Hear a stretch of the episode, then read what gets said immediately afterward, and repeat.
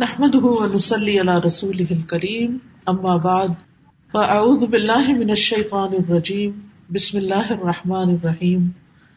رب اشرح لي صدري ويسر لي امري واحلل عقدة من لساني يفقهوا قولي. دنیا میں کوئی انسان ایسا نہیں کہ جس کی زندگی میں کوئی مسئلہ نہ ہو، یا جسے کوئی امتحان پیش نہ آیا، یا جس کی زندگی میں کوئی تکلیف دہ چیزیں پیش نہ آئی ہوں۔ بعض اوقات زندگی آسانی سے گزر رہی ہوتی ہے کہ اچانک اس میں کوئی حادثہ پیش آ جاتا ہے۔ اس وقت ہم ہلا مارے جاتے ہیں۔ ہمیں یہ سمجھ نہیں آتی کہ ہم اس سے ڈیل کیسے کریں، اس کو ہینڈل کیسے کریں، اس مشکل سے نکلے کیسے، اس پریشانی کو دور کیسے کریں۔ عام طور پر یہ ہوتا ہے کہ جب کوئی پریشانی آتی ہے تو ہم یا تو رونا دھونا کرتے ہیں یا پھر ارریلیونٹ لوگوں کے ساتھ ڈسکس کرتے ہیں جو ہماری کوئی مدد نہیں کر سکتے۔ اور جب ہم لوگوں سے مایوس ہوتے ہیں تو آخری کام یہ کرتے ہیں کہ کسی کے مشورے یا کسی کے کہنے پر اللہ سے دعا کرتے ہیں۔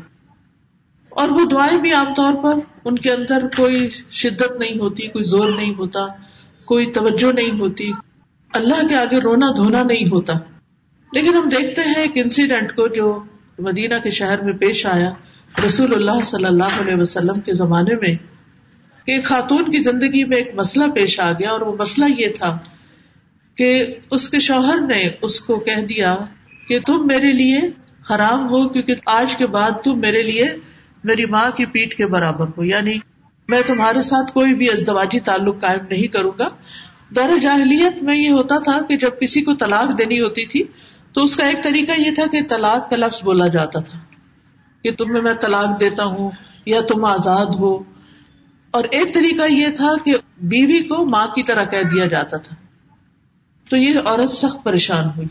ان کے بچے چھوٹے تھے اور زندگی گزری تھی شوہر کے ساتھ اور وہ الگ نہیں ہونا چاہتی تھی۔ تو انہوں نے اپنے مسئلے کو اپنی ہمسائی کے سامنے پیش کیا۔ تو انہوں نے مشورہ دیا کہ تم حضور صلی اللہ علیہ وسلم کے پاس چلی جاؤ اور انہیں جا کر اپنا مسئلہ بتاؤ اور ان سے حل مانگو۔ ان خاتون کا نام خولا بنت سالبہ تھا۔ تو خولا رضی اللہ تعالی عنہا نے رسول اللہ صلی اللہ علیہ وسلم کے پاس آ کر اپنا مسئلہ سنایا اور بہت عمدہ طریقے سے اپنا مسئلہ پیش کیا کہ میرے بچے چھوٹے ہیں، اگر میں ان کو اپنے شوہر کے حوالے کروں گی تو وہ ضائع ہو جائیں گے کیونکہ شوہر اب بڑھاپے کی عمر کو پہنچ چکے ہیں اور بچوں کی ٹیک کیئر نہیں کر سکتے۔ اور دوسرا یہ کہ ان کا ٹیمپرامنٹ بھی ایسا ہو چکا ہے کہ وہ بات برداشت نہیں کرتے، اسی وجہ سے تو یہ حادثہ پیش آیا تھا۔ تو میرے لیے کوئی حل نکالیے۔ رسول اللہ صلی اللہ علیہ وسلم نے فرمایا کہ میرا خیال یہ ہے کہ تم اس پر حرام ہو چکی ہو۔ کیونکہ دور جاہلیت میں طلاق کا طریقہ یہ تھا، تو آپ نے اسی طریقے کے مطابق فرمایا کہ تمہیں طلاق ہو چکی۔ وہ خاتون پھر سے اپنا شروع سے مسئلہ پیش کرنے لگتی اور بار بار یہ اس بات کا ذکر کرتی کہ کس طرح ان کے بچے چھوٹے ہیں اور ان کے شوہر کو بھی ان کی ضرورت ہے اور اس موقع پر وہ ان سے جدا نہیں ہو سکتی۔ اگر میں بچوں کو اپنے ساتھ رکھتی ہوں تو وہ بھوکے مر جائیں گے کیونکہ میرے پاس آمدنی کا کوئی ذریعہ نہیں، میری کوئی ٹیک کیئر کرنے والا نہیں۔ تو خدا کے لیے اس گھر کو بچائیے۔ آپ صلی اللہ علیہ وسلم دوبارہ سے اس کو یہ بات کہتے کہ میں تمہارے لیے کوئی حل نہیں پاتا، تم اپنے شوہر پر حرام ہو چکی ہو۔ تو اس پر وہ عورت پیچھے ہٹنے والی نہیں تھی، وہ دوبارہ اپنا مسئلہ سناتی اور بار بار تکرار کرتی۔ اسی لیے سورت کا نام المجادلہ پڑ گیا کہ جھگڑا کرنے والی عورت۔ اور اس کو مجادلہ بھی کہا جاتا ہے کہ وہ سورج جس میں ایک بحث اور تکرار کا ذکر ہے، ایک اسرار کا ذکر ہے، اور وہ خاتون بار بار رسول اللہ صلی اللہ علیہ وسلم سے اپنا گھر بچانے کے لیے مشورہ کر رہی تھی اور التجا کر رہی تھی کہ میرے مسئلے کا کوئی حل نکالیے۔ تو اس وقت جب انہوں نے دیکھا کہ کوئی مسئلہ حل نہیں ہو رہا، تو وہ اللہ سبحان و تعالیٰ کی طرف متوجہ ہوئی کہ اللہ میں تجھ سے اپنی حالت کی شکایت کرتی ہوں اور میں اپنی محتاجی کا ذکر کرتی ہوں۔ اور میں اپنی پریشانی کا ذکر کرتی ہوں۔ میں اپنے شوہر سے جدا نہیں ہونا چاہتی۔ میرے لیے کوئی حل نکالے۔ تو اللہ سبحان تعالیٰ نے اسی لمحے وہی نازل کی۔ حضرت عائشہ کہتی ہے کہ میں اسی گھر میں بیٹھی ہوئی تھی دوسری طرف اور وہ خاتون نبی صلی اللہ علیہ وسلم سے بار بار تکرار کچھ کر رہی تھی۔ مجھے اس کی آواز سنائی نہیں دی، لیکن سات آسمانوں کے اوپر اپنے عرش پر اللہ سبحان تعالیٰ نے اس عورت کی پکار سن لی۔ صلی اللہ تعالیٰ نے فرمایا قد سمع اللہ قول التي تجادلك في زوجها وتشتكي الى الله والله يسمع تحاوركما یقیناً اللہ نے اس عورت کی بات سن لی اور یہ سننا صرف سننے کے معنی میں نہیں تھا بلکہ سن کر جواب دینے کے معنی میں. یعنی عربی زبان میں سمیا کا لفظ جو ہوتا ہے وہ صرف سننے کے لیے استعمال نہیں ہوتا، سننے کے لیے بھی ہوتا ہے لیکن سننے کے بعد اس بات کا رسپانس دینے کے لیے بھی ہوتا ہے کہ اللہ نے نہ صرف یہ کہ تمہاری بات سن لی، بلکہ اللہ نے اس مسئلے کا حل بھی پیش کیا۔ قول اللہ تی تجادل کفی زوجہا و تشتکی اللہ اب آپ دیکھیے کہ ایک مسئلہ پیش آیا ہے، تو وہ انسانی مدد بھی، اور پھر اس کے بعد اگلا اسٹیپ رسول اللہ صلی اللہ علیہ وسلم سے بھی اپنے مسئلے کو بیان کرتی ہیں، اور پھر اس سے اگلا اسٹیپ اللہ سبحان و تعالیٰ سے بھی اصرار اور تکرار کرتی۔ اس میں ہمارے لیے ایک بہت بڑی لرننگ ہے۔ اور وہ لرننگ کیا ہے کہ جب کوئی مسئلہ پیش آئے تو ہمت ہار کے نہ بیٹھ جائے۔ جب کوئی مسئلہ پیش آئے تو اس وقت کنسرن لوگوں سے، اپنے قریبی لوگوں سے، ایسے لوگوں سے مشورہ کرے کہ جو واقعی آپ کے معاملے کو سمجھتے ہوں۔ جو اگر خود مدد نہ بھی کر سکے تو وہ آپ کو اگلے اسٹیپ کی رہنمائی دے دیں۔ اور اس وقت ہم دیکھتے ہیں کہ ان کی ہمسائی نے ان کو بہت اچھا مشورہ دیا کہ تم رسول اللہ صلی اللہ علیہ وسلم کے پاس چلی جاؤ۔ وہ رسول اللہ صلی اللہ علیہ وسلم تک پہنچتی ہیں اور رسول اللہ صلی اللہ علیہ وسلم کے پاس بھی اس مسئلے کا حل نہیں ہے۔ یعنی بعض اوقات ہم یہ کہتے ہیں کہ فلاں شخص بڑا اسکالر ہے، بہت علم والا ہے، بہت تجربے والا ہے، بہت ڈگری والا ہے، اس کی پریکٹس بہت چلتی ہے۔ وہ لوگوں کو بہت اچھی رہنمائی دیتا ہے۔ لیکن کچھ مسائل ایسے بھی ہوتے ہیں کہ جب آپ اس کے پاس جاتے ہیں تو اس کے پاس بھی حل نہیں ہوتا اور وہ بھی آپ کی صحیح طور پر مدد نہیں کر سکتا تو پھر بھی انسان کو ہمت ہار کے بیٹھ نہیں جانا چاہیے اور ادھر ادھر باتیں نہیں کرنی چاہیے، پھر اللہ کا در تو ہر وقت کھلا ہے، دن کو بھی اور رات کو بھی، اور وہ سنتا ہے۔ لیکن اس کے لیے کیا ضروری ہوتا ہے کہ انسان مانگنا جانے، اللہ کے سامنے اپنی حالت کو پیش کرنا جانے۔ اور اس کے لیے آپ دیکھیں کہ ہاں پیغمبروں کی زندگی میں ہمارے لیے بہت بڑا نمونہ ہے کہ کس طرح وہ دعائیں مانگتے ہیں۔ مثال کے طور پر آپ دیکھیے کہ آدم علیہ السلام نے کیسے دعا مانگی جب رب ان سے ناراض ہو گیا۔ ربنا ظلمنا انفسنا وان تغفر لنا وترحمنا لنكونن من الخاسرین۔ اپنے لیے بھی مانگی اور اپنی بیوی کے لیے بھی مانگی کہ اے ہمارے رب، ہم نے اپنی جان پہ ظلم کر لیا۔ ہماری غلطی ہے، ہم سے کوتا ہوئی ہے۔ ہم نے بھول کے اس درخت کا پھل کھا لیا ہے۔ وہ علم تغفر لنا و ترحمنا اگر تو نے ہمیں معاف نہیں کیا اور ہم پر رحم نہیں کیا، تو ہم ضرور نقصان اٹھانے والوں میں ہو جائیں گے۔ اور آپ دیکھیے کہ کس طرح اللہ سبحان تعالیٰ نے ان کی دعا سن لی۔ اللہ سبحان تعالیٰ نے ان کو معاف فرما دیا۔ اور کس طرح اللہ تعالیٰ نے پھر ان کو زمین پر اتارا، اور باقی کہانی تو آپ جانتے ہی ہیں کہ انسان کا آغاز کیسے ہوا۔ لیکن کس طرح انہوں نے اپنے رب کو منایا؟ ربنا ظلم نہ انفسنا۔ تو جب انسان کے اوپر کوئی تکلیف آئے، جب اس کے اوپر کوئی مسئلہ آئے، تو انسان ضرور غور کرے کہ اس نے کہیں کوئی کوتا تو نہیں کی؟ اپنے رب کے حق میں تو نہیں کوئی کوتا کی؟ بعض اوقات ہماری نمازوں میں کوتا ہوتی ہے۔ بعض اوقات ہمارے ازکار میں کوتا ہوتی ہے۔ صبح شام کی جو دعائیں ہوتی ہیں، ان میں کوئی ہم کمی بیشی کرتے ہیں۔ نمازوں کے بعد کے ازکار رات کو سوتے وقت کے ازکار اور اللہ سبحان و تعالیٰ سے ایک تعلق جو ہونا چاہیے، وہ ہم بھول جاتے ہیں۔ تو اللہ سبحان و تعالیٰ کسی مشکل میں ڈالتے ہیں تاکہ بندہ اس کی طرف پلٹے، تاکہ بندہ دنیا میں ہی اپنے حالات کو درست کر لے اور جب اللہ کے پاس پہنچے تو ایک اچھی حالت میں پہنچے۔ کیونکہ ایک مومن بندہ یہ جانتا ہے کہ اس کے لیے یہ دنیا ہمیشہ کے لیے نہیں ہے۔ وہ ہمیشہ یہاں رہنے کے لیے نہیں آیا۔ اسے واپس اپنے رب کی طرف لوٹنا ہی لوٹنا ہے۔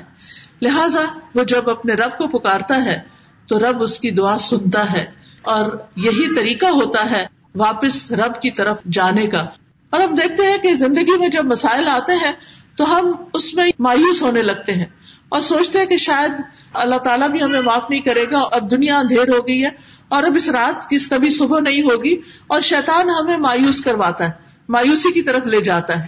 تو مایوسی کی طرف نہیں لوٹنا، پکارنا ہے اپنے رب کو اور شدت سے پکارنا ہے۔ اور اس طریقے سے پکارنا ہے جس طرح پیغمبروں نے پکارا اور ان کی دعائیں قبول ہوئی حضرت یونس علیہ السلام کس طرح مچھلی کے پیٹ میں چلے گئے تھے؟ اور مچھلی سمندر کی تہ میں اتر گئی تھی۔ کس طرح اندھیروں پر اندھیرے، لیکن انہوں نے کس طرح پکارا؟ لا الہ الا انت سبحانک، انی کنت من الظالمین۔ نہیں کوئی الا مگر تو تو پاک ہے۔ بے شک میں ہی ظالموں میں سے ہوں۔ میری غلطی ہے۔ تو اللہ تعالیٰ فرماتے کہ اگر وہ یہ تصویر نہ کرتا تو قیامت تک وہ مچھلی کے پیٹ میں رہتا یعنی وہیں پر ہی رہتا، وہ اس سے باہر نہیں نکل سکتا تھا۔ یعنی مسائل آتے ہیں اور وہ مسائل آپ کا دامن پکڑ لیتے ہیں اور آپ کو چھوڑتے نہیں جب تک کہ آپ اللہ کی مدد سے ان کے اوپر قابو نہ پائیں۔ تو اس لیے بہت ضروری ہوتا ہے کہ ایسے موقع پر انسان اللہ سبحان تعالیٰ کی طرف لوٹے اور اس سے دعا کرے۔ ایوب علیہ السلام کو کس طرح مرض نے آ گھیرا اٹھارہ سال تک وہ بیمار رہے، لیکن وہ مایوس نہیں ہوئے۔ کس طرح اللہ سبحان تعالیٰ کو پکارتے ہیں؟ انی مسنی وہ انت ارحم الراحمین۔ کہ مجھے تکلیف پہنچی ہے اور تو ارحم الراحمین ہے۔ براہ راست دعا بھی نہیں کی، صرف اپنی تکلیف اور اپنے غم کا ذکر کیا۔ پھر اسی طرح حضرت زکری علیہ السلام کی اولاد نہیں، وہ کس طرح دعا کرتے ہیں؟ ربی حبلی ملدن کا ذریتم طیبہ ان کا انت سمیع دعا اور پھر ابراہیم علیہ السلام کس طرح دعائیں کرتے ہیں؟ تو ہم سارے پیغمبروں کی دعائیں دیکھیں سورت المبیا میں یہ ساری چیزیں ایک جگہ اکٹھی ہوتی سورت المبیا کا وہ رکو پڑھنے کے لائق ہے، اس کا ترجمہ بار بار پڑھیے کہ کس طرح مختلف پیغمبروں نے اپنے رب کو پکارا اور رب نے ان کی پکار سنی، ان کی دعا سنی۔ تو اس لیے ہمیں بھی کبھی بھی مایوس نہیں ہونا چاہیے۔ یہاں بھی اللہ سبحان و تعالیٰ فرماتے ہیں، یقیناً اللہ نے اس عورت کی بات سن لی جو تجھ سے اپنے خامند کے بارے میں جھگڑ رہی تھی اور اللہ کی طرف شکایت کر رہی تھی اور اللہ تم دونوں کی گفتگو سن رہا تھا۔ بے شک وہ سب کچھ سننے والا، سب کچھ دیکھنے والا ہے۔ اور پھر اللہ سبحان تعالیٰ نے اس مسئلے کا حل بھی پیش کیا۔ وہ لوگ جو تم میں سے اپنی بیویوں سے زہار کرتے ہیں، وہ ان کی مائیں نہیں۔ ان کی مائیں ان کے سوا کوئی نہیں جنہوں نے انہیں جنم دیا۔ اور بلا شبہ وہ یقیناً ایک بری بات اور جھوٹ کہتے ہیں۔ یعنی یہاں پر جو مرد ایسی بات زبان سے نکالے، اللہ سبحان تعالیٰ نے اس کی بات کو بری بات قرار دیا اور اس کو جھوٹ قرار دیا۔ اور بلا شبہ اللہ یقیناً بے حد معاف کرنے والا، نہایت بخشنے والا ہے۔ یعنی اگر مرد سے بھی غلطی ہو گئی ہے اور غصے میں آ کر بیوی کے ساتھ کوئی ایسا معاملہ کر لیا ہے، تو اگر وہ بھی توبہ کرے، معافی مانگے تو اللہ تعالیٰ اس کو بھی معاف کر دے گا۔ اور وہ لوگ جو اپنی بیویوں سے زہار کرتے ہیں، پھر اس سے رجوع کر لیتے ہیں۔ یعنی بیویوں کو واپس لینا چاہتے ہیں۔ جو انہوں نے کہا اس سے پلٹ آتے ہیں۔ تو ایک گردن آزاد کرنا ہے۔ اب آپ دیکھیے کہ ایک منہ سے نکالی ہوئی بات کی کتنی بڑی پکڑ ہے۔ کہ تم واپس اپنی بیوی کی طرف نہیں پلٹ سکتے، جب تک کہ غلام آزاد نہ کرو۔ تو نبی صلی اللہ علیہ وسلم نے حضرت خولا کو یہ بتایا کہ اب ان کو اپنے شوہر کو جا کر کیا بتانا ہے۔ اور کس طرح وہ اس مشکل سے نکل سکتے ہیں؟ وہ کہنے لگی کہ وہ تو ان کے بس میں ہی نہیں۔ فرمایا، اس سے پہلے کہ وہ ایک دوسرے کو ہاتھ لگائے یعنی اب شوہر اس وقت تک بیوی سے جمع نہیں کر سکتا، تعلق قائم نہیں کر سکتا، جب تک یہ گردن آزاد نہ کرے۔ اور پھر ساتھ ہی فرمایا، اس سے پہلے کہ ایک دوسرے کو ہاتھ لگائے یہ ہے وہ کفارہ جس کے ساتھ تم نصیحت کیے جاتے ہو۔ اور اللہ اس سے جو تم کرتے ہو پوری طرح باخبر ہے۔ پھر جو شخص نہ پائے یعنی غلام آج کے دور میں بھی نہیں ہے، تو وہ دو مہینے پے در پے روزے رکھے متطابین یعنی بیچ میں کوئی گیپ نہ ہو، سوائے بیماری یا سفر کے۔ اور اگر چھوڑ دیا بغیر کسی ازر کے، تو واپس سے دوبارہ سے شروع سے رکھنے ہوں گے۔ اب یہ مرد کو ایک طرح سے کفارے کے طور پر اس مشکل سے گزارا جا رہا ہے۔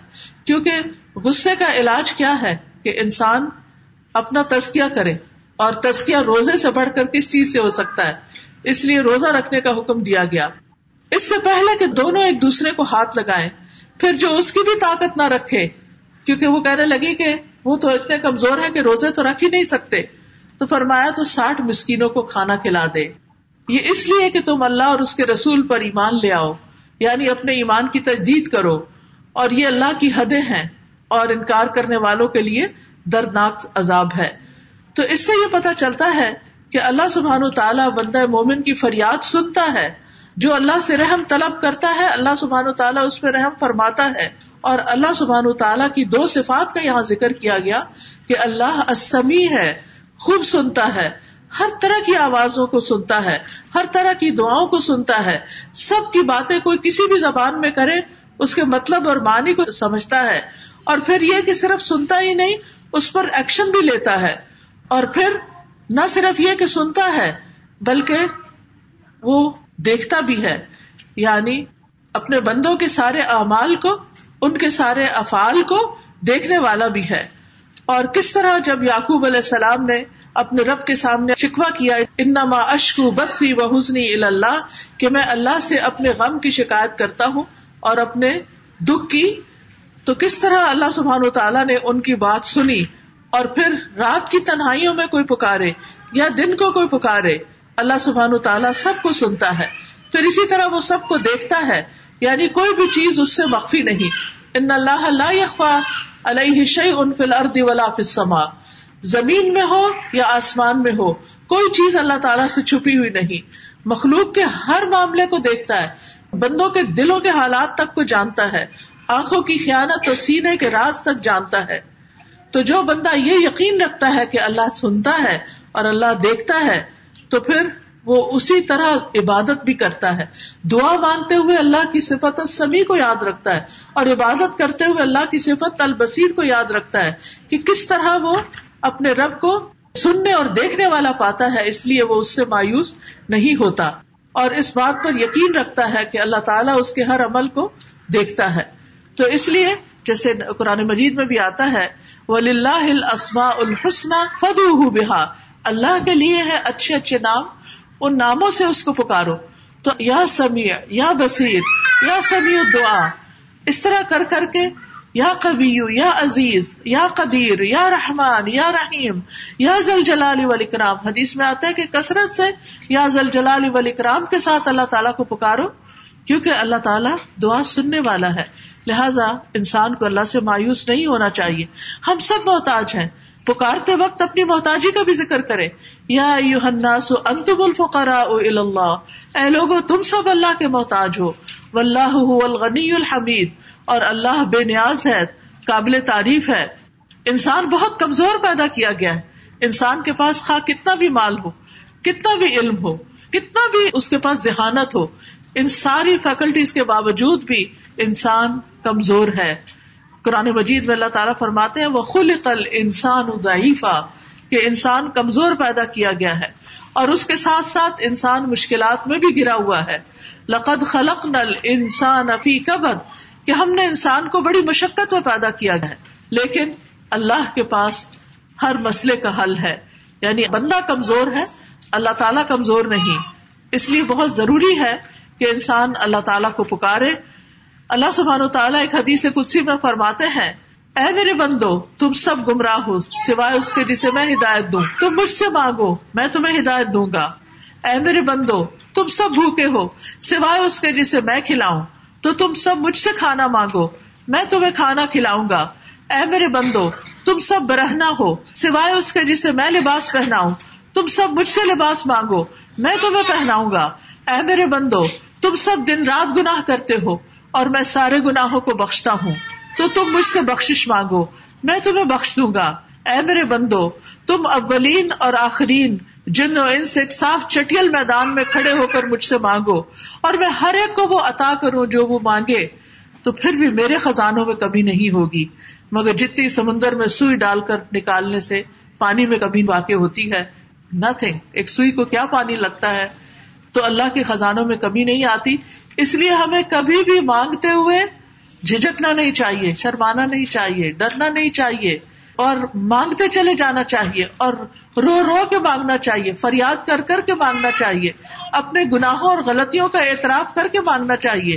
اور جو اللہ کی طرف پلٹتا ہے، اس کو راضی کرتا ہے، نیک اعمال کرتا ہے۔ اور یہ سمجھتا ہے کہ اللہ کی سوا کوئی مددگار نہیں، تو اللہ سبحان تعالیٰ اس کی مدد کرتا ہے۔ پھر یہ یاد رکھیے کہ ولی اللہ خزائن السماوات والارض آسمان و زمین کے خزانے اللہ کے پاس ہیں۔ تو جب وہ سارے خزانوں کا مالک ہے، تو ہمیں دینے میں تو اس کو صرف کن کہنا ہے؟ اس کے لیے کیا مشکل ہے؟ تو اس سے مانگیے۔ وہ تو یہ دیکھ رہا ہے کہ کس وقت میرا بندہ اس کی طرف پلٹتا ہے اور وہ اس کی سنتا ہے، اور پھر اسے کسی سے مشورہ نہیں کرنا۔ وہ ہر چیز پر پوری طرح قادر ہے۔ جو بھی بھلائی اور جو بھی تکلیف انسان پر آتی ہے اس کو پوری طرح ہٹانے پر قادر ہے۔ وہ اچھے حالات کو بھی پھیر سکتا ہے اور برے حالات کو بھی۔ اللہ تعالیٰ فرماتے ہیں اللہ اللہ اگر اللہ تجھے کوئی تکلیف پہنچائے، تو اس کے سوا اسے کوئی دور کرنے والا نہیں۔ جس مرضی کے پاس چلے جاؤ، کوئی ہٹانے والا نہیں۔ اور اگر وہ تجھے کوئی بھلائی پہنچائے، تو وہ ہر چیز پر پوری طرح قادر ہے۔ ساری مصیبتیں، ساری مشکلات اور سارے مسائل کا حل کرنے والا اللہ ہے۔ بل حجیم قبیلہ کے ایک آدمی سے روایت ہے، وہ کہتے ہیں، میں نے پوچھا، اے اللہ کے رسول، آپ کن چیزوں کی دعوت دیتے ہیں؟ آپ کی دعویٰ کیا ہے؟ آپ نے فرمایا، میں اس اللہ کی طرف دعوت دیتا ہوں جو ایک اکیلا ہے۔ وہ اللہ کے جب تم پر کوئی مصیبت آتی ہے اور تم اسے پکارتے ہو، تو وہ تمہاری مصیبت کو دور کرتا ہے۔ جب تم کسی بیابان اور جنگل میں راستہ بھول جاؤ اور اس سے دعا کرو تو وہ تمہیں واپس پہنچا دیتا ہے۔ جب تم قحط سالی میں مبتلا ہوتے ہو اور اس سے دعا کرتے ہو، تو وہ تم پر پیداوار ظاہر کرتا ہے۔ تو اللہ سبحان تعالیٰ خود بھی چاہتے ہیں کہ ہم اس کو پکارے وقال رب کو مدعونی استجب لکم۔ تمہارا رب کہتا ہے کہ مجھے پکارو، میں تمہاری پکار کا جواب دوں گا، میں تمہاری دعا قبول کروں گا۔ ان الذین یستکبرون ان عبادتی سید خلون جہنم داخرین۔ بے شک وہ لوگ جو میری عبادت سے تکبر کرتے ہیں، ان قریب ذلیل و خار ہو کر جہنم میں داخل ہوں گے۔ تو اس لیے خاص طور پر ان اوقات میں اللہ سبحان تعالیٰ کو پکارنا چاہیے۔ جب اللہ تعالیٰ خود پکارتے ہیں اپنے بندوں کو کہ آؤ مجھے پکارو، میں تمہاری دعائیں سنتا ہوں اور میں تمہیں دیتا ہوں۔ نبی صلی اللہ علیہ وسلم نے فرمایا جب رات کا پہلا تہائی حصہ گزر جاتا ہے، تو اللہ تعالیٰ آسمان دنیا پر نزول فرماتے ہیں کہ میں بادشاہ ہوں، میں بادشاہ ہوں، کون ہے جو مجھ سے دعا کرے تو میں اسے قبول کر لوں۔ کون ہے جو مانگتا ہے مجھ سے تو میں اسے قبول کروں وہ وقت ہوتا ہے کہ جب ہم یا تو غفلت کی نیند سو رہے ہوتے ہیں یا دنیا میں انسانوں کے ساتھ باتیں کر رہے ہوتے ہیں اور اللہ سبحان تعالیٰ کو بھولے ہوتے ہیں۔ فرماتا ہے کون ہے جو مجھ سے سوال کرے میں اسے عطا کروں۔ کون ہے جو مجھ سے بخش طلب کرے؟ میں اسے بخش دوں۔ اور یہی مسلسل طول فجر تک ہوتا رہتا ہے۔ اللہ تعالیٰ پکارتے رہتے ہیں اور ہمیں ضرور اس کی طرف متوجہ ہونا چاہیے۔ کیونکہ اس نے دعا مانگنے کا حکم دیا ہے اور قبولیت کا وقت بھی اس نے بتایا ہے اور وہ قبولیت کا وعدہ بھی کرتا ہے۔ اور وہ اپنے مانگنے والوں سے محبت بھی کرتا ہے۔ سفیان سوری کہا کرتے تھے، اے وہ ذات، جس کو اپنے تمام بندوں میں سے وہ انسان سب سے زیادہ پیارا ہے، جو اس سے مانگے تو کثرت سے اس سے سوال کرے۔ جو زیادہ مانگے اس سے۔ یعنی بندوں میں سب سے عزیز اس کو کون ہے؟ جو سب سے زیادہ اس سے مانگتا ہے۔ اے وہ ذات، جس کو اپنے بندوں میں وہ انسان سب سے زیادہ ناپسند ہے، جو اس سے مانگتا نہیں۔ اور تیرے سوا کوئی بھی ایسا نہیں۔ اے میرے رب یعنی باقی مخلوق ایسی نہیں۔ پھر اسی طرح اللہ تعالیٰ بندوں کو خالی ہاتھ لوٹانے سے حیا کرتا ہے۔ اللہ تعالیٰ کو اس بات سے حیا آتی ہے کہ کوئی بندہ اس کے سامنے ہاتھ پھیلا کر اس سے خیر مانگے اور وہ انہیں خالی لوٹا دے۔ وہ ضرور عطا کرتا ہے تو ضرور خیر ڈالتا ہے۔ اور پھر جو بندہ اپنی حاجتیں اس کے سامنے رکھتا ہے، وہ اس کی حاجتیں پوری کرتا ہے۔ رسول اللہ صلی اللہ علیہ وسلم نے فرمایا، بے شک دعا فائدہ دیتی ہے۔ اس کے بارے میں جو نازل ہو چکا، جو مصیبت آ چکی، اس میں بھی فائدہ دیتی ہے۔ اور اس کے بارے میں بھی جو ابھی نہیں اترا یعنی آنے والی مصیبتوں کو بھی ٹال دے گی۔ پس اے بندو، تم پر دعا کرنا لازم ہے۔ پھر رسول اللہ صلی اللہ علیہ وسلم نے یہ بھی فرمایا کہ اللہ کے نزدیک دعا سے زیادہ کوئی چیز معزز نہیں۔ عبداللہ بن عباس کہتے ایک دن میں رسول اللہ صلی اللہ علیہ وسلم کے پیچھے سوار تھا۔ آپ نے فرمایا، اے لڑکے، میں تجھے چند کلمات سکھا رہا ہوں۔ اللہ کے احکام کی حفاظت کرو، اللہ تمہاری حفاظت کرے گا۔ یعنی تم اللہ کے حکم مانو، جو تم پر فرائض عائد ہوتے ہیں، ان کو پورا کرو۔ اللہ تعالیٰ تمہاری ضروریات پوری کرے گا۔ اللہ کی حفاظت کرو، تم اسے اپنے سامنے پاؤ گے۔ اللہ تعالیٰ کو ہماری حفاظت کی ضرورت نہیں، مراد اس سے ہے اس کے احکام کی حفاظت۔ جب مانگو اللہ سے مانگو، جب مدد چاہو اللہ ہی سے چاہو۔ پھر اسی طرح یہ ہے کہ دعا کرنے سے کبھی آجز نہیں آنا چاہیے، کبھی تھکنا نہیں چاہیے، کبھی یہ نہیں کہنا چاہیے کہ میری تو سنی نہیں جاتی۔ جو آدمی اللہ سے مانگتا نہیں، اللہ تعالیٰ اس سے ناراض ہوتا ہے۔ اور مایوس ہونا کبیرا گنا ہے۔ اللہ تعالیٰ بندوں کی مایوسی پر مسکراتا ہے کہ کس طرح بندوں کا مسئلہ حل ہونے والا ہوتا ہے اور وہ دعا مانگنا چھوڑ دیتے ہیں۔ کس طرح جب ابراہیم علیہ السلام کو آگ میں پھینکا جانے والا تھا اور انہوں نے دعا کی حسب اللہ و نعم الوکیل، تو اس وقت اللہ سبحان تعالیٰ نے ان کو آگ سے بچایا۔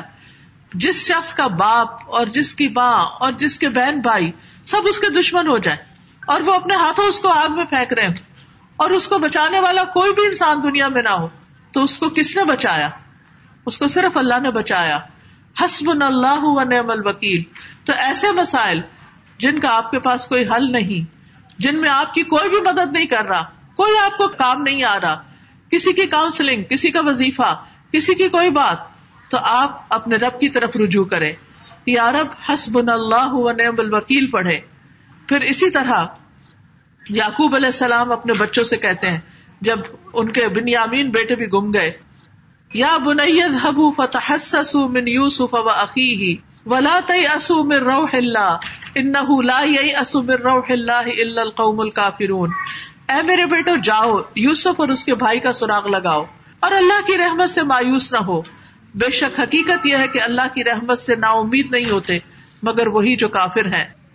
پھر تکرار سے دعا کرے تکرار اور اسرار اور ہاتھ اٹھا کر اور پھر خوب بلند کر کے، ایسے بازو کا ہم کرتے ہیں، یوں کر کے مٹھی بند کی بھی ہوتی ہے اور دعا کر رہے ہوتے ہیں۔ نہیں، کھولے ہاتھوں کو، ہاتھ اونچے کریں۔ اور پکار پکار کے اللہ تعالیٰ کو فریادیں کر کر کے اللہ سے دعا مانگے توجہ اور دل سے دعا مانگے یہ نہیں کہ آپ ہاتھ اس طرح رکھ کے پریشان حال بیٹھے ہوئے اور بس دل میں سوچ رہے اچھا اللہ تعالیٰ، آپ آپ ہی ہیں جو کچھ کر دیں۔ آپ کرنا چاہیں تو کر دیں۔ نہیں، ایسے نہیں دعا کرنی۔ پورے یقین کے ساتھ، توجہ کے ساتھ، دل کے ساتھ، پختگی کے ساتھ، اور جلد بازی سے بھی بچنا ہے۔ کہ میں نے بہت دعا کر لی، اب تو میری دعا قبول نہیں ہوئی، تو اب مزید تو کرنے کا شاید فائدہ نہیں۔ پھر اسی طرح یہ ہے کہ بدر کے موقع پر کس طرح نبی صلی اللہ علیہ وسلم نے اللہ تعالیٰ کو پکارا اور بار بار پکارا۔ اس طرح کہ حضرت علی کہتے ہیں کہ غزوہ بدر کی رات ہم نے دیکھا اور یہ اللہ کے رسول ہیں۔ کہ ہمارے درمیان ہر شخص سو جاتا تھا، سوائے رسول اللہ صلی اللہ علیہ وسلم کے، جو ایک درخت کے نیچے نماز پڑھتے جاتے تھے، پڑھتے جاتے تھے، اور روتے جاتے تھے، روتے جاتے تھے، یہاں تک کہ صبح ہو گئی۔ ہم جنگ بدر میں کامیابی کا ذکر تو بڑے فخر سے کرتے ہیں، لیکن اس کے پیچھے رسول اللہ صلی اللہ علیہ وسلم کی دعاؤں کو بھول جاتے ہیں کہ کس طرح انہوں نے رو رو کر ساری رات دعا کی۔ اور پھر وہ کہتے ہیں کہ اتنے کمزور حال میں تھے ہم کہ غزوہ بدر کے دن مقداد بن اسود کے علاوہ ہم میں کوئی گھڑ سوار نہ تھا۔ پھر اسی طرح نبی صلی اللہ علیہ وسلم نے جو دعا کی وہ کس طرح قبلہ رخ ہوئے۔ اپنے ہاتھوں کو اٹھایا گڑ گڑا گڑ گڑا کر دعا مانگی۔ اے اللہ میرے لیے اپنے کیے ہوئے وعدے کو پورا فرما۔ اے اللہ اپنے وعدہ کے مطابق عطا فرما۔ اے اللہ اگر اہل اسلام کی یہ جماعت ہلاک ہو گئی تو زمین پر تیری عبادت نہ کی جائے گی۔ تو ابو بکر رضی اللہ عنہ آئے۔ آپ کی چادر کو اٹھایا، آپ کے کندھے پہ ڈالا، پیچھے سے آپ کے ساتھ لپٹ گئے۔ ارض کیا، اللہ کے نبی، اب اپنے رب سے دعا کافی ہو چکی ہے۔ وہ ان قریب ضرور آپ سے کیے ہوئے وعدے کو پورا کرے گا۔ کس طرح وہ حوصلہ دلاتے ہیں اور کس طرح پھر وہ آگے بڑھ کر حملہ آور ہوتے ہیں اور کس طرح اللہ سبحان تعالیٰ نے ان کی دعا سنی۔ نبی صلی اللہ علیہ وسلم پر جادو ہو گیا تھا۔ اور اس میں آپ جو کچھ پیش کرتے تھے دین کے معاملات میں، اس میں تو کوئی خلل نہیں آیا۔ لیکن جو آپ کے اپنے ذاتی معاملات ہوتے تھے، اس میں کچھ بھول کا بھی بازو کا شکار ہو جاتے تھے۔ آپ کی کیفیات کچھ بدل گئی تھی تو آپ صلی اللہ علیہ وسلم نے کیا کیا؟ حضرت عائشہ کہتی ہیں، بنو زریک کے ایک یہودی لبید بن آسم نے رسول اللہ صلی اللہ علیہ وسلم پر جادو کر دیا، جس کی وجہ سے رسول اللہ صلی اللہ علیہ وسلم کو کسی چیز کے بارے میں خیال ہوتا کہ آپ نے وہ کام کر لیا ہے۔ حالانکہ وہ کیا نہ ہوتا تھا۔ حتیٰ کہ ایک دن یا رات آپ میرے پاس تھے اور آپ نے بار بار دعا کی۔ پھر فرمایا، اے عائشہ، کیا تمہیں معلوم ہے کہ جو کچھ میں نے اللہ سے پوچھا تھا، اللہ نے مجھے اس کا جواب دے دیا ہے؟ یہ اس غور سے دوبارہ سنیے کہ نبی صلی اللہ علیہ وسلم حضرت عائشہ کے گھر میں تھے۔ آپ نے بار بار دعا کی، بار بار دعا کی۔ پھر حضرت عائشہ سے کہا، تمہیں معلوم ہے جو کچھ میں نے اللہ سے پوچھا تھا، اللہ نے مجھے اس کا جواب دے دیا۔ میرے پاس دو آدمی آئے۔ ان میں سے ایک میرے سر کے پاس، دوسرا میرے پاؤں کے پاس بیٹھ گیا۔ ایک نے اپنے دوسرے ساتھی سے پوچھا، اس صاحب کو کیا بیماری ہے؟ دوسرے نے کہا، اس پر جادو کیا گیا ہے۔ اس نے کہا، کس نے جادو کیا ہے؟ دوسرے نے کہا لبید بن آسم نے کیا ہے۔ پوچھا، کس چیز میں ہے؟ بتایا، کنگھی اور جھڑنے والے بالوں میں۔ پھر انہیں نر کھجور کے خوشے میں رکھا ہے۔ پوچھا، یہ جادو کہاں ہے؟ کہا، زروان کے کنویں میں۔ چنانچہ آپ صلی اللہ علیہ وسلم اپنے ساتھیوں کو لے کے وہاں پر گئے اور اس کنویں سے اس چیز کو نکلوایا اور پھر اس کو ختم کر دیا۔ تو اس سے آپ اندازہ لگا سکتے ہیں کہ کس طرح اللہ سبحان تعالیٰ نے ان کی دعا سنی اور کس طرح یعنی اس کا حل بھی دکھا دیا اور اس کی صورت سامنے آ گئی اور پھر اللہ سبحان تعالیٰ کی مدد کس طرح پہنچی۔ تو کہنے کا مطلب یہ ہے کہ اجتماعی معاملات ہو یا انفرادی معاملات ہو ذاتی مسئلہ ہو، جن جادو کا مسئلہ ہو یا شادی کا مسئلہ ہو یا رسک روزی کا مسئلہ ہو، یا کسی معاملے میں کوئی ڈسیزن لینے کا مسئلہ ہو، اللہ کو پکارے، بار بار پکارے، کثرت سے پکارے، قبولیت کے اوقات میں پکارے، تکرار سے پکارے، اور اللہ ہی بندے کے لیے کافی ہے۔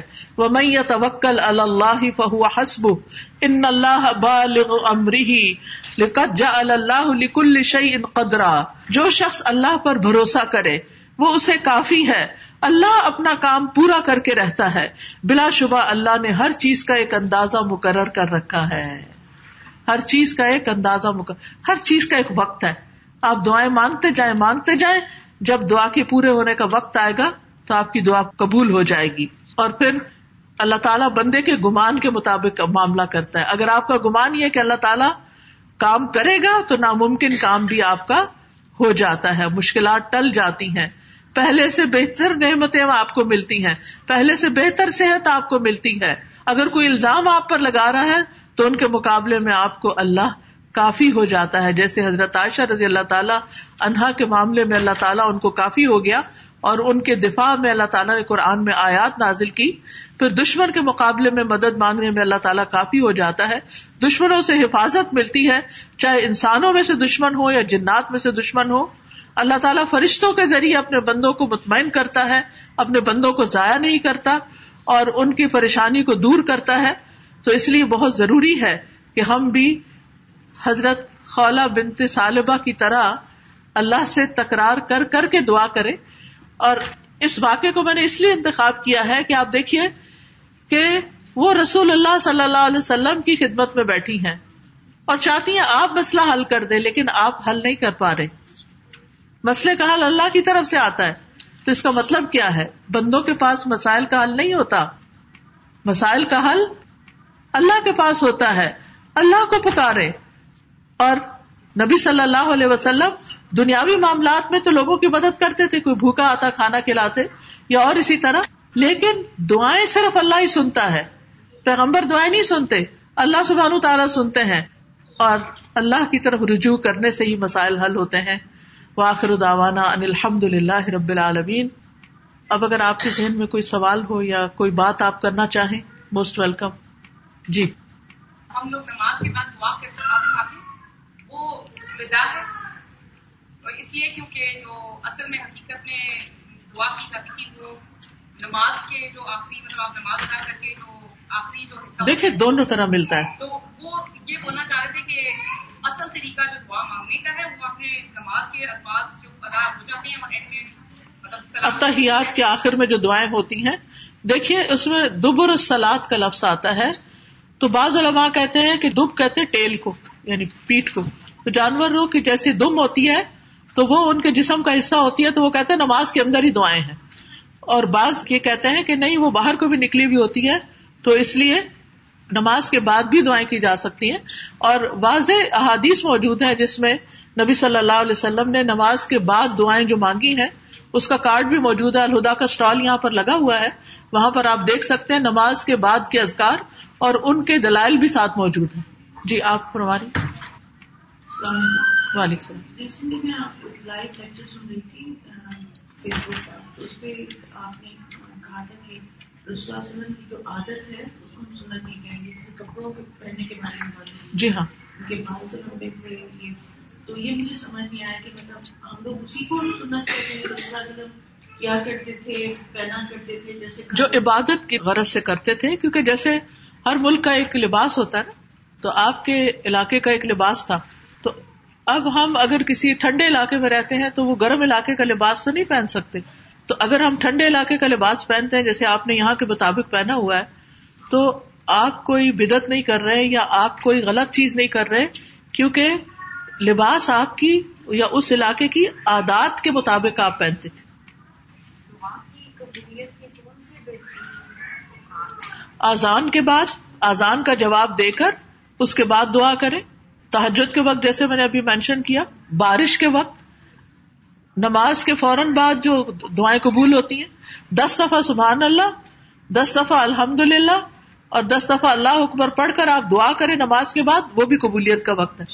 میرا سوال یہ ہے کہ نماز میں عربی میں تو دعا کرتے ہیں۔ اپنی لینگویج بھی کر سکتے نہیں بعد میں کرتے ہیں۔ نماز کے بعد جی نماز کے اندر عربی میں ہی ہوگی۔ جی ہاں۔